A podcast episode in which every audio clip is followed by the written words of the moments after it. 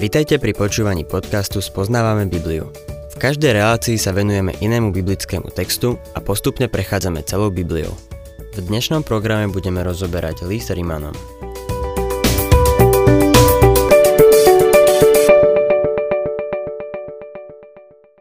Milí poslucháči, v dnešnej relácii budeme pokračovať v 14. kapitole Rimanom, v ktorej Pavol pojednáva o tom, ako by sa mal veriaci správať s ohľadom na slabších vo viere. List Rimanom, 14. kapitola, 17. verš. Veď Božie kráľovstvo nie je jedenie a pitie, ale spravodlivosť, pokoj a radosť v duchu svetom. V tejto epištole to je jediná zmienka o Božom kráľovstve. Nazdávam sa, že Pavol ho nepoužíva v tom istom význame ako Matúš vo svojom evaníliu. Matúš píše o kráľovstve, ktorého naplnenie bude v tisícročnom kráľovstve, keď tu na zemi bude vládnuť Mesiáš. Pavol píše o Božom kráľovstve, ktoré zahrňa celý svet, celé stvorenstvo, ktoré samozrejme zahrňa aj cirkev. Pavol ho teda používa v širšom význame, a hovorí o Božej vláde nad všetkým svojim stvorením. Peter Lange definuje Božie kráľovstvo ako nebeskú sféru života, v ktorej vládne Božie slovo a duch a ktorého orgánom na zemi je církev. Pán Ježiš hovoril o Božom kráľovstve v tomto zmysle. Ak sa niekto nenarodí znova, nemôže uzrieť Božie kráľovstvo. To je tá nebeská sféra života, v ktorej vládne Božie slovo a duch. Ako povedal James Stifler vo svojom komentári k listu Rimanom. Boh vládne všade, ale existuje oblasť, v ktorej vládne iba prostredníctvom duchovných mocností a zákonov. A to platí aj pre oblasť života veriaceho. Človek nedokáže uzrieť a vojsť do tohto kráľovstva bez toho, aby sa znovu narodil. Toto kráľovstvo nemá nič spoločné s jedením, pitím, pôstom, piatkom bez mesa, bravčovým mesom či vegetariánskou stravou. Tieto veci nemajú nič spoločné s vojdením do Božieho kráľovstva. Čítajme 18. verš. Kto takto slúži Kristovi, je príjemný Bohu a ľudia ho uznávajú aj keď samozrejme raz na tejto zemi bude skutočné kráľovstvo. Pavol tu hovorí o duchovnej ríši, do ktorej môžeme vojsť len znovu zrodením. Neslúžime Kristovi tým, čo jeme alebo pijeme, ale naša služba pre Neho súvisí so spravodlivosťou, pokojom a radosťou v duchu svetom. V týchto veciach je veriaci príjemný Bohu a uznaný ľuďmi. Mimochodom, byť uznaný ľuďmi neznamená, že ľudia sa zhromaždia na tribúne a budú nám tlieskať za to, že sme veriaci. Budú nás možno dokonca aj prenasledovať. Ale niekde pod povrchom budú prechovávať obdiv voči skutočným veriacim. A naopak budú opovrhovať a odmietať tých, ktorí sú pokryteckí a falošní.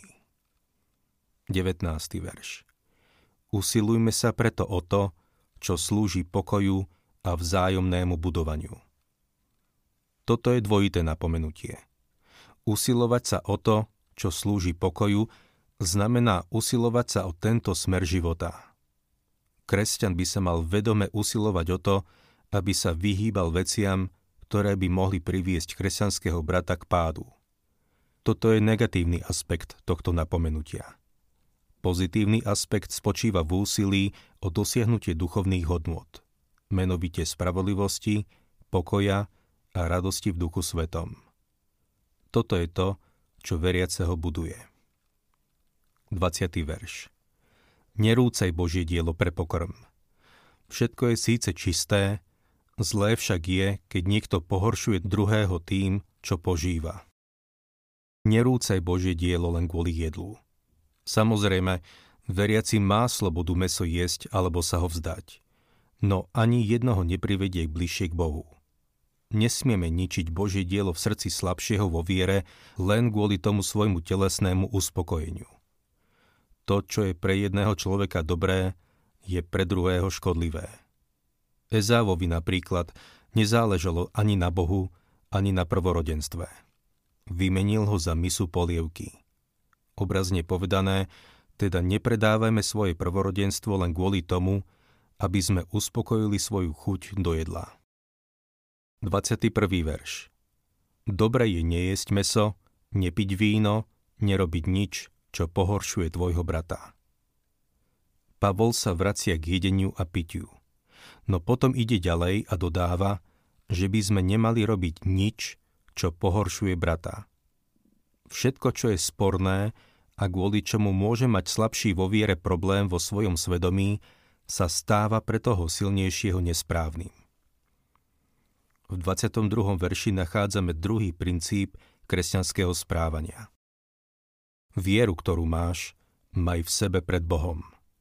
Blahoslavený, kto seba samého neodsudzuje za to, čo pokladá za správne. Toto je druhý princíp kresťanského správania. Pavol sa už zaoberal otázkou presvedčenia a teraz sa venuje otázke svedomia. Skôr ako urobíme niečo pre Boha, mali by sme si položiť otázku. Je správne, aby som to robil? Môžem sa do toho pustiť s nadšením a radosťou? Toto napomenutie sa ohliada späť na to, čo už bolo urobené. Blahoslavený, kto seba samého neodsudzuje za to, čo už spravil. Veriaci by sa mal vedieť pozrieť na to, ako sa správal, bez toho, aby mal výčitky svedomia. Uvediem jeden príklad a dúfam, že ma nepochopíte nesprávne. Ľudia sa ma niekedy pýtajú, môže sa kresťan opiť? Odpoveď je áno. Marnotratný syn v 15. kapitole Lukáša bol v ďalekej krajine, ale stále to bol syn.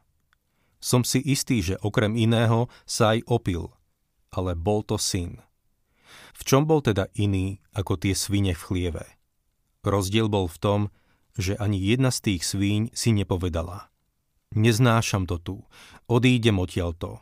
Vrátim sa k a vyznám mu, že som zrešil. Aký je teda rozdiel medzi kresťanom a nekresťanom, ktorý sa opije? Rozdiel je v tom, že na druhý deň ráno sa ten človek zo sveta zobudí s bolesťou hlavy, priloží si na ňu ľad a povie si. Človeče, to bolo niečo. Na budúce to roztočím ešte viac. Ale čo urobí Božie dieťa? Keď sa na druhý deň ráno zobudí s bolesťou hlavy, kľakne si pri posteli a bude volať. Bože, ako sa len neznášam. Už niečo také viac nechcem vyzná svoj hriech Bohu. A čo je zaujímavé, nikde sa nedočítame o tom, že by sa ten marnotratný syn znovu vrátil do chlieva. Nepáčilo sa mu tam. V tom je rozdiel medzi veriacím a neveriacím. Blahoslavený, kto seba samého neodsudzuje za to, čo pokladá za správne. Ak si kresťan, milý poslucháč, pozeráš sa späť na to, čo si spravil a neznášaš sa za to – to ťa odsudzuje tvoje svedomie. Bez ohľadu na to, čo to bolo a koľko iných ľudí to robí, pre teba to bolo nesprávne. Mohlo to byť dokonca aj v kostole.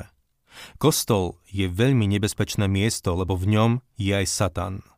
Satan chodí do kostola každú nedeľu a zvykne chodiť do tých najlepších zborov. Keď sa vrátiš domov z kostola, povieš si, mohol som si kusnúť do jazyka kiež by som nepovedal, čo som povedal. Nuž, nemal si to povedať. Blahoslavený, kto seba samého neodsudzuje za to, čo pokladá za správne. Prejdime k 23. veršu. Kto však má pochybnosti, keď niečo je, je odsúdený, lebo to nekoná z viery. A všetko, čo nie je z viery, je hriech. Všetko, čo nie je z viery, je hriech. Milý poslucháč, musíš veriť tomu, čo robíš. Musíš byť o tom presvedčený. Ak máš pochybnosti, nemal by si to robiť. Tu je nová definícia hriechu pre veriaceho. Akékoľvek správanie alebo akýkoľvek skutok, ktorý nevychádza z viery, sa stáva hriechom. Toto je odpoveď Ducha Svetého na sporné otázky každodenného života. Tak, ako je veriaci spasený skrze vieru, tak má skrze vieru aj kráčať. Po tom, čo sa v 14. kapitole Pavol venoval prvým dvom princípom kresťanského správania, presvedčeniu a svedomiu, sa v 15. kapitole zaoberá tretím princípom, ktorým je ohľaduplnosť. V prvých troch veršoch pojednáva o oddelení sa. Rimanom 15. kapitola, 1. verš. My silní sme povinní znášať slabosti slabých a nie páčiť sa sebe samým. Sú kresťania, ktorí majú problém s tanečnou hudbou a chodením do kina. Ani ja netancujem a nechodím do kina. Možno si pomyslíte, aha, tak ty si jeden z tých oddelených kresťanov, ktorí veria, že chodiť do kina je hriech. Možno ty, milý poslucháč, môžeš chodiť do kina, ale ja nie. Jeden z dôvodov máme práve v tomto verši. Ohľaduplnosť voči slabším vo viere. Pavol píše, my silní. To píše o mne. Mám pocit, že by som pokojne mohol chodiť do kina bez toho, aby som ohrozil môj vzťah s pánom. Ale mohol by som tým pohoršiť slabšieho brata a negatívne ovplyvniť jeho vzťah s Kristom. My silní by sme teda mali znášať slabosti slabých. Pavol sa radí medzi tých silných a nalieha na to, aby títo preukazovali ohľaduplnosť voči pocitom a predsudkom slabších vo viere. V prvom liste Korintianom 8.13 napísal Preto, ak pokrm pohoršuje môjho brata, radšej nebudem už nikdy jesť meso, len aby som svojho brata nepohoršil. Inými slovami hovorí, môžem jesť meso, milujem pečené bravčové, ale odopriem si ho, ak by som tým mal pohoršiť svojho brata. Ďalej v prvom liste Korintianom 10.24 píše Nikto nech nehľadá, čo osoží iba jemu, ale to, čo osoží inému. Hľadajme to, čo osoží inému. A v liste Galatianom 6.2 píše Neste si navzájom bremená a tak naplníte Kristov zákon. Vráťme sa k nášmu textu a budeme čítať druhý verš. Nech sa každý z nás páči blížnemu na jeho dobro a na budovanie. Cieľom kresťanského správania je budovanie blížneho. Samozrejme, nejde o to, aby sme sa blížnemu páčili za každú cenu a priviedli ho k pádu. Pavol píše v prvom liste Korintianom v 9. kapitole v 19. a 20. verši. Lebo hoci som aj slobodný voči všetkým, dal som sa do služby všetkým, aby som získal čím viacerých. Pre Židov som sa stal akoby Židom, aby som získal Židov. Pre tých, čo sú pod zákonom, bol som ako ten pod zákonom, aby som získal tých, čo sú pod zákonom, i keď nie som pod zákonom. Veľa ľudí kritizuje Pavla za to, že zložil židovskú prísahu, nechal si oholiť vlasy a išiel do Jeruzalemského chrámu. Je to však pochopiteľné, keď si uvedomíme, o čo Pavlovi išlo. Pre Židov som sa stal akoby Židom, aby som získal Židov, pre tých, čo sú pod zákonom, bol som ako ten pod zákonom, aby som získal tých, čo sú pod zákonom, i keď nie som pod zákonom. Ešte stále sa nachádzame v oceku listu Rimanom, kde sa Pavol zaoberá spornými vecami, ktoré nie sú v písme uvedené ako zlé. Vrátim sa k tomu príkladu s kinom. Išiel by som niekedy do kina? Áno, ak by som mal pocit, že by som tým niekoho získal pre Krista. Ako ďaleko by som bol ochotný zájsť? Nuž, poznám jednu skupinu ľudí, ktorá išla do striptizového baru, aby tam svedčili. Myslím si, že išli na nesprávne miesto. Poznám jedno dievča, ktoré začalo chodiť do nočného klubu a pila so svojimi priateľkami s tým, že im bude svedčiť. No skončilo to tak, že sa stala alkoholičkou a nikoho pre Krista nezískala. Na tieto veci viem poukázať aj z písma, že sú zlé. Keďže písmo mlčí ohľadne mnohých vecí, ktoré sa týkajú súčasnej spoločnosti, Boh nám dal tieto tri princípy. Presvedčenie, Čokoľvek robíme, máme robiť značením, pretože sme o tom presvedčení vo svojej mysli, že je to to, čo Boh chce, aby sme robili. Po druhé, svedomie. Naše správanie by malo byť také, že keď sa ohliadneme späť na to, čo sme robili, nebudeme mať výčitky svedomia. A po tretie, ohľaduplnosť. Mali by sme preukazovať ohľaduplnosť voči pocitom a predsudkom tých, ktorí sú slabší vo viere. Čítajme tretí verš. Lebo ani Kristus nehľadal, čo by sa páčilo jemu samému, ale ako je napísané. Urážky tých, ktorí teba tupili, padli na mňa. Pavol tu cituje 69. žalm, 10. verš. Je to žalm o pomste a zároveň jeden z veľkých mesiášských žalmov. Kristus nikdy nedal na prvé miesto svoje záujmy a záľuby. Teológ James Stifler sa domnieva, že Kristus v tomto texte nie je uvedený ako príklad, ale ako dôvod. Vo svojom komentári k listu Rímanom píše Písmo zvyčajne nedáva Krista za príklad – lebo ľudia nie sú spasení a posvetení nejakým príkladom. Vždy, keď písmo dáva Krista za príklad, je to v súvislosti s Božou vykupiteľskou milosťou.